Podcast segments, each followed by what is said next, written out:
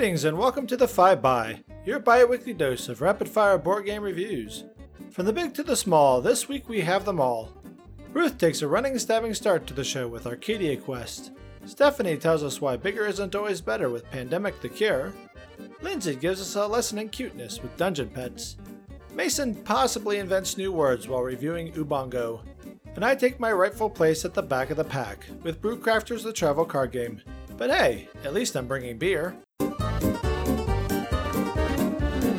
Hello, 5 by listeners, it's Ruth here, and this week I wanted to talk about one of my favorite games. You see, the free for all fantasy campaign found in Arcadia Quest is a delight I can't get enough of. Published by Cool Mini or not, the game has a number of expansions, but for the purpose of this review, I'm focusing on the base game and its original campaign.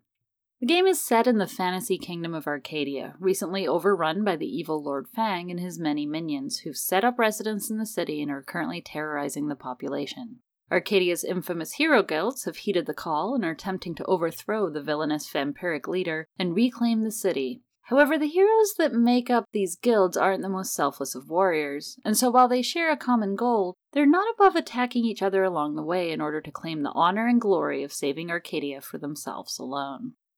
Each player will select three heroes to create their guild and receive a pool of starter equipment that can be divided amongst their heroes as they get ready to retake the capital. To take back Arcadia, they'll have to work through a series of interconnected scenarios, each of which requires completing quests.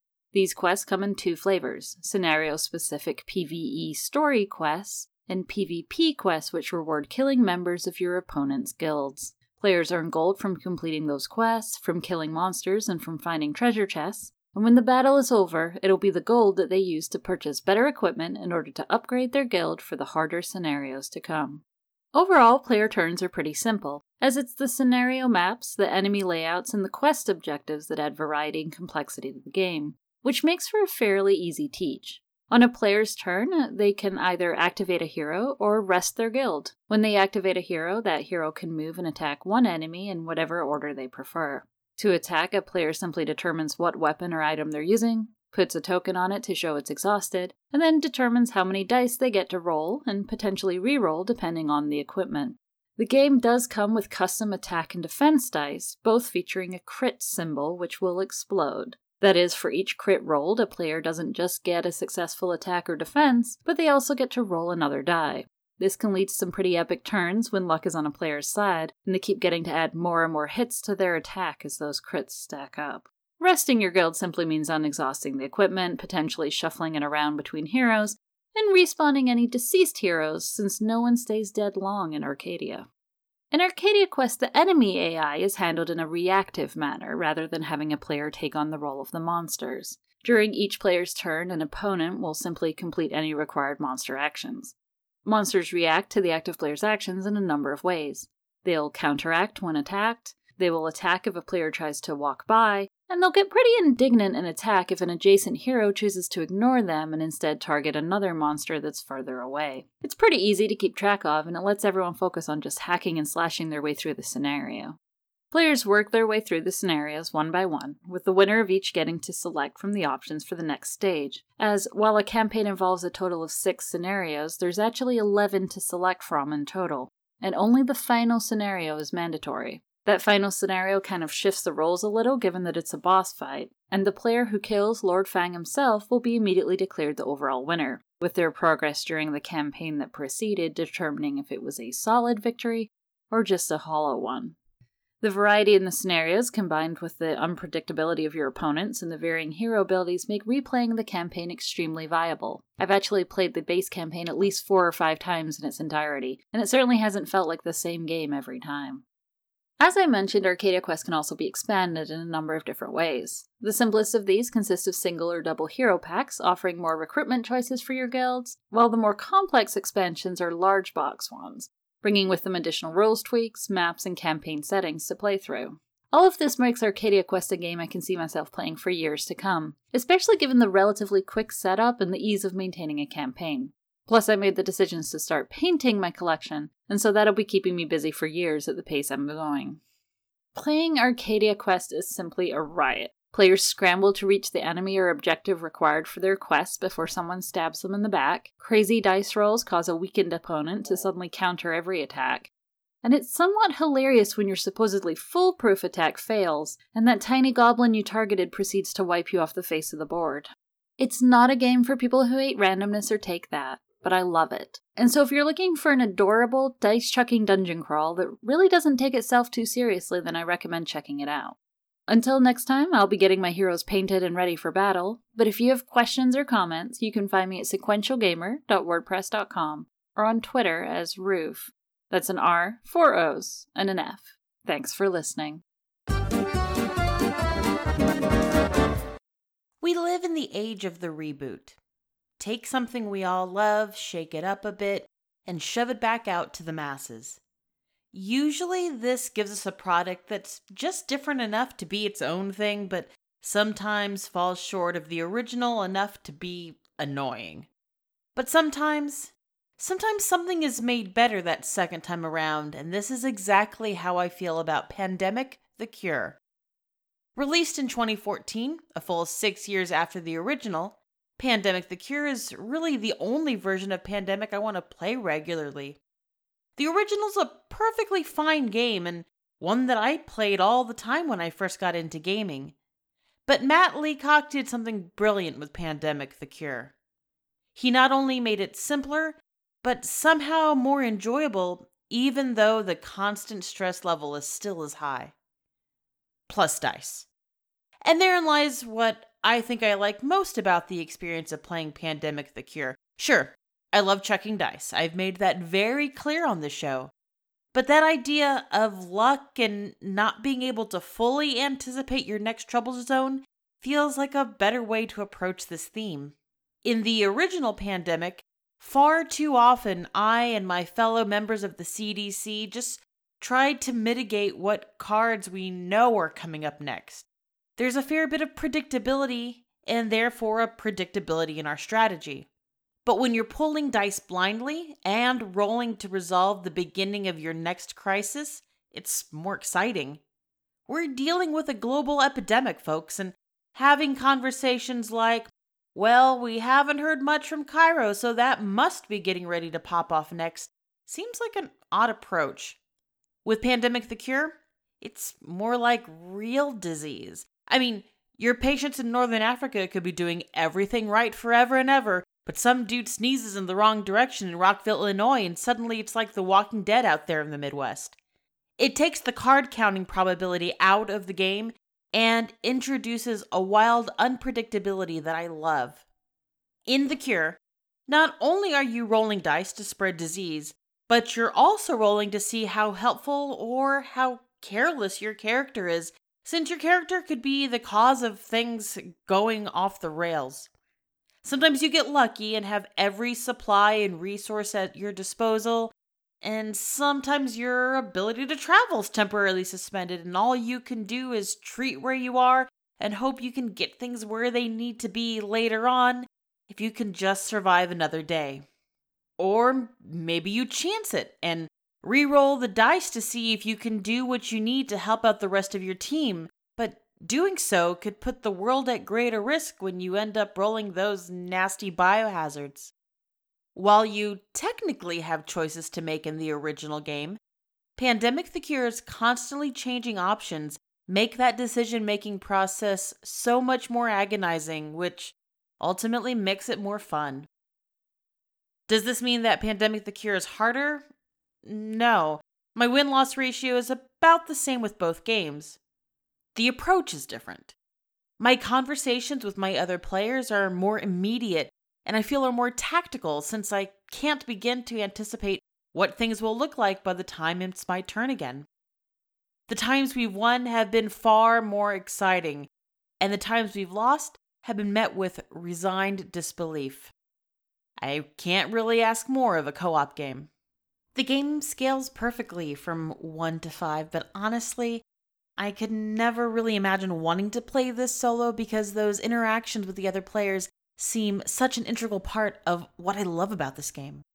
And beyond the way that luck serves this game, the fact that it's dice based makes it far easier to set up and tear down, and we can be playing in less than 90 seconds, something I've never been able to do with the original game.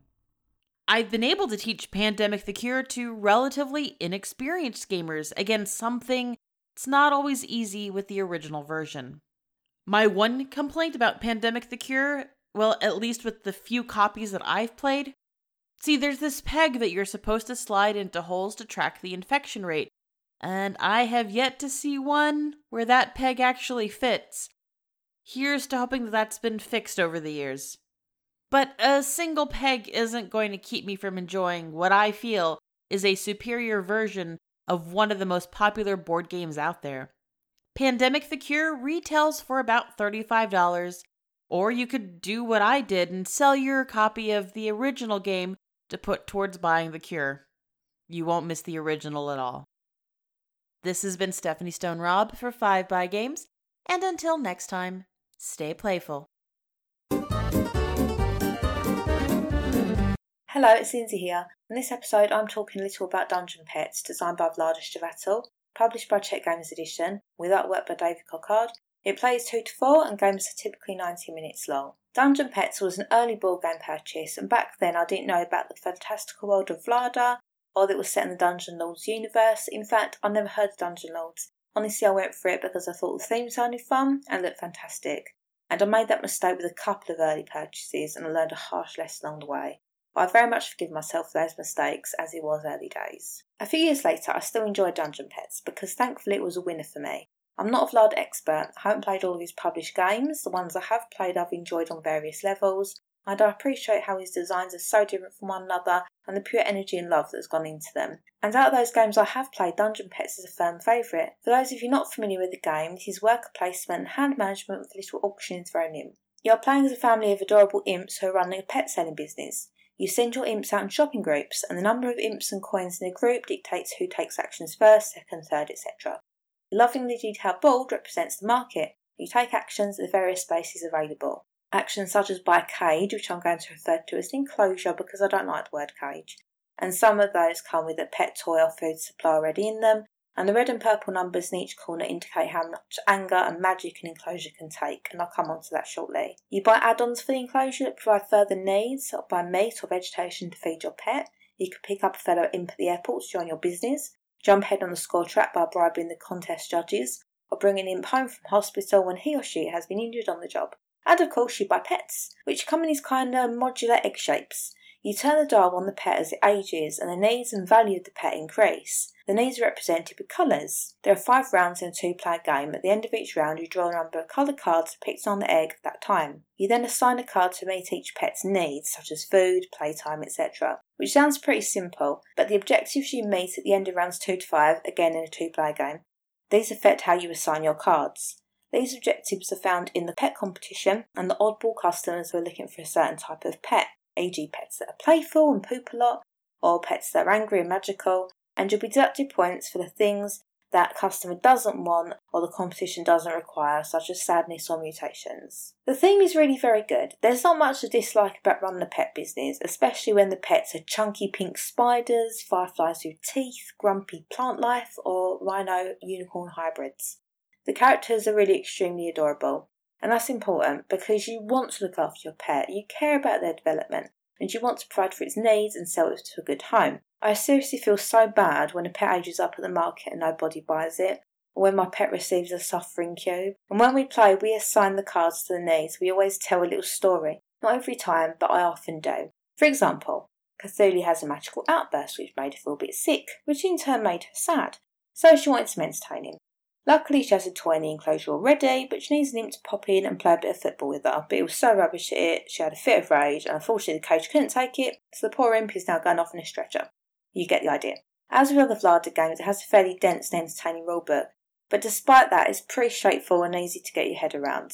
It's win that's difficult, and I very rarely do despite my best efforts. In a two player game, you have a neutral imp that takes some of the spaces in the marketplace, and it's always a tough choice deciding where to head first, how to arrange your imps to go shopping, and the urgency to do a certain action before your opponent and what it can mean if you miss out. I actually find the assignment of the needs cards to be the most challenging part of the game, one of the aspects I enjoy the most. The theme may be fluffy, but the gameplay is a tough beast, but not in an incredibly taxing way. As you may know already, I do like me a bit of point salad, And that's really not the case with Dungeon Petz. It's a simple score track affair with a few extra points for coins at the end. Then that's it, it's done. And I'm okay with that. With some games like that are really long complex, I put my soul into, I can get a bit meh when there's very little payoff. But with Dungeon Petz, it seems fair enough.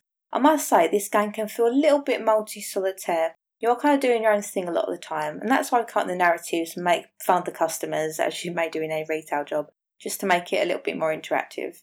And it is just a fun game. I've never thought the urge to play the advanced variant of the game though. I'm not sure why, because I love when stuff gets heavy, but I'm happy with my Dungeon Petz as I've always played it. I almost got an expansion a while back and then didn't. Again, I'm not sure why, as I love the game. I'm just not particularly into expansions as much as my favourite games, but that is definitely a story for another day. Uh, if you want to see and hear more from me, you can visit my Instagram and YouTube channel, Shiny Hat Meeples, pop my blog, www.shinyhatmeeplesblog.wordpress.com, or follow me on Twitter, capital S, capital H, Meeples. Bye for now. Hi, I'm Mason Weaver. Let's talk about Ubongo. What I want in my life are more abstract real time strategy puzzles. Competitive puzzling is not a thing I was aware I needed until relatively recently. Ubongo, by Swedish designer Grzegorz Rejchtman, was released in 2005 from Kosmos. I've had the app version on my phone for a couple of years now, but I didn't get the opportunity to play the physical game until last year. Ubongo is a real time competitive Tetris puzzle, and for some strange reason, it's loosely Pan African themed, but we can come back to that weirdness later. In Ubongo, everyone has their own set of identical Tetris pieces, and each round you get a new puzzle board that you attempt to fit some of those Tetris pieces onto. If you're not familiar with Tetris, unfortunately, I have neither the time nor the inclination to explain it to you, just Google it. This is a competitive puzzle game because you're attempting to finish your puzzle board faster than your opponents and faster than the clock, in order to claim gems which count for points at the end of the game. Ubongo is another easy to teach, difficult to win title, but unlike a lot of my other favorite games, there's not really any emergent gamesmanship between players. This kind of competitive puzzling is strictly skill based, and the more you play, the better you'll get. If you're looking for player interaction, you will not find it here. You're strictly in your own space doing your own thing. You're just trying to do it faster than the timer and your opponents. Similar to one of my other favorite games, uh, Rudiger Dorn's Karuba, Ubongo theoretically could probably scale up to an almost infinite number of players if you had enough sets to use. The base game comes with a ton of different puzzle boards, and while I suppose it might be possible for you to memorize each board, there's a clever randomizer which increases the possible combination of tiles and puzzles. When you take the puzzle card at the beginning of the round, you roll a die, and the symbol on it dictates which tetroids, yes, that's what I call tetra shapes, don't at me, I don't want to talk about it, the symbol tells you which tetroids to choose from your pile, and then these are the pieces you'll have to fit together to fill in the outline of your puzzle. While there's a significant amount of tension racing against the timer and your opponents, winning in Ubongo isn't really the point, much like telestrations or sorry sliders. The game is fun to play regardless of who wins. Though part of that may also be that the scoring system is mildly screwy. There's some scoring differences between the new 2015 version and the original 2005 edition, but for me, they're both pretty wonky. I'm not even going to try and explain the overly complex scoring in the first edition, but in the new edition, if you finish first, you get a gem worth 3 points. If you finish second, you get a gem worth 1 point. And then at the end of the round, everyone draws a free random gem out of the bag. Which then begs the question why the hell am I trying to win if we're all just getting random points all the time? It doesn't make any sense to me, except maybe as a catch up mechanism for playing with mixed groups of adults and children. So, if you're a group of adults, there's a simple scoring variant I would suggest to make Ubongo more competitive. There are four colors of gems worth between 1 and 4 points, respectively. In a four player game, if you finish your puzzle before the time runs out, you take the highest value available gem. It's simple, it doesn't use any extra components, and I, I think it makes the game more fun. There are probably a million other ways you could score it. I'm sure someone has come up with a wagering or Knizia style gem market variant that you could apply to it, but that seems like more trouble than it's worth. There's also a whole line of Ubongo games, as well as some different versions, but not all of them are in print or available in the US. The new edition of the regular game is readily available from Amazon and several other online game stores for around $30. There's a German only 5 to 6 player expansion from 2010 that adds some new puzzles, but mm, good luck getting a copy. There are also some other related games in the Ubongo family Ubongo 3D, Ubongo the Dice Game, Ubongo the Card Game, Star Wars Ubongo, Travel Ubongo, Ubongo Das Duel, which is the two player head to head version, and Ubongo Extreme, which is a really interesting and more difficult sequel that uses some hexagonal Tetroid puzzles. Now, of course, I've not played any of these, so I can't offer opinions on them, but they're all available from Amazon.de if you have copious amounts of money to burn. For the base game, the components are about what you'd expect from a Kosmos title at this price point. Ticket to ride sized medium square box, heavy cardboard boards and Tetroid pieces, and lots of cool plastic gems and pretty colors. But I have to say that the art in Ubongo is weird. This is a totally abstract game, and while I get that consumers seem to gravitate toward a theme, however thin, the Pan African tribal motif makes zero sense for this game. There isn't even a lame attempt to explain the theme in the rulebook. I read in an old thread on Board Game Geek that Ubongo apparently means brain in Swahili, so I would assume that one of the older editions makes some kind of attempt to explain the theme. The game is colorful, and the illustration is perfectly pleasant, and some of it is maybe slightly reminiscent of traditional Central African art. As a whole, it feels more like what it really probably is a European illustrator's idea of what people think looks sort of African. Don't let that prevent you from buying and enjoying the game, of course, but also don't go around telling people that Ubongo is illustrated with traditional African art. So, who should buy Ubongo? People who like Tetris, people who like puzzles, people who like racing against a sand timer, people who don't mind playing more for fun than to win, and people who like the frustration of an opponent completing a puzzle one second before they can finish it themselves. I give Ubongo 6 out of 6 quasi African antelope figures laser cut into the face of a wooden die. I'm Mason Weaver. You can find me on Twitter at Mason A. Weaver. Hello there, it's Mike, and today I wanted to tell you about Brewcrafters the travel card game. This weekend, the topic of playing games at restaurants came up, and Brewcrafters is one of our favorites for this. Brewcrafters the travel card game by Ben Rosset, published by Dice Hate Me Games, and with art by Chris Kirkman himself, is a perfect slip into your purse or pocket travel size, takes up less than a square restaurant table's width for your tableau, plays quickly, and requires minimal setup or components. Basically, everything you need for a quick, light waiting for the food to arrive game. Plus, the theme is perfect if you're hitting the local brew pub for some food or a beer. Brewcrafters the Travel Card Game is the much smaller hand management sibling to Brewcrafters' large worker placement game. And while not the first, it came out just before the most recent X the Car game fad hit. In Brewcrafters, you are collecting ingredients, hiring workers, and installing equipment, all for the goal of making beer and earning reputation to become the city's best brewer. Each player starts with four cards in their hand and selects two cards at the start of their turn, either from the five face up cards or off the top of the face down draw pile. The player may then either play a card into the brewery for its permanent effect, or if they have the right cards, they can play a set of ingredient symbols shown in the upper left and brew some beer. Alternatively, you can just pass, but with minimal planning, you'll never have to do that, because the only rule for placing a card into your brewery is that it's not a duplicate of an employee or equipment you already have. Simple enough. But you will want specific cards in your brewery, though, to give you a bigger bang for your buck when making beer.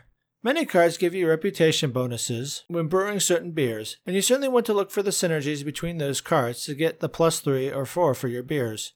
You can also install equipment that will reduce the hop or malt requirements for certain beers, or the ones that allow you to draw malt or hops from the buy row after you've made a beer.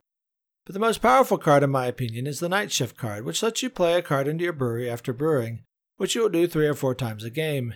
It seems anyone who can get that card out early has an advantage, because while building up is important to bring your brewing costs down or increase the return on investment for brewing, you must brew while you go, with a starting hand of four and a required draw of two cards each round, it's guaranteed you'll need to brew in round four, or you'll have to discard cards to get down to the hand limit of seven at the end of your turn.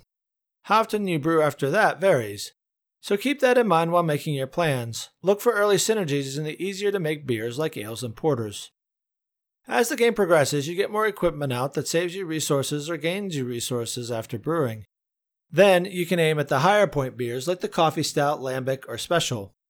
But in addition to just needing more ingredients, those beers require harder to obtain ingredients, such as fruit and coffee. There are only four of each of those in the whole game, and if you just happen to miss it, you can substitute any two ingredients for one that you're missing, like I did my first game. The game can move painfully slow. I should really just name this segment too Mike Always Misses a Rule. The other way the game can slow down is in a three player game, when everyone has built up their brewery.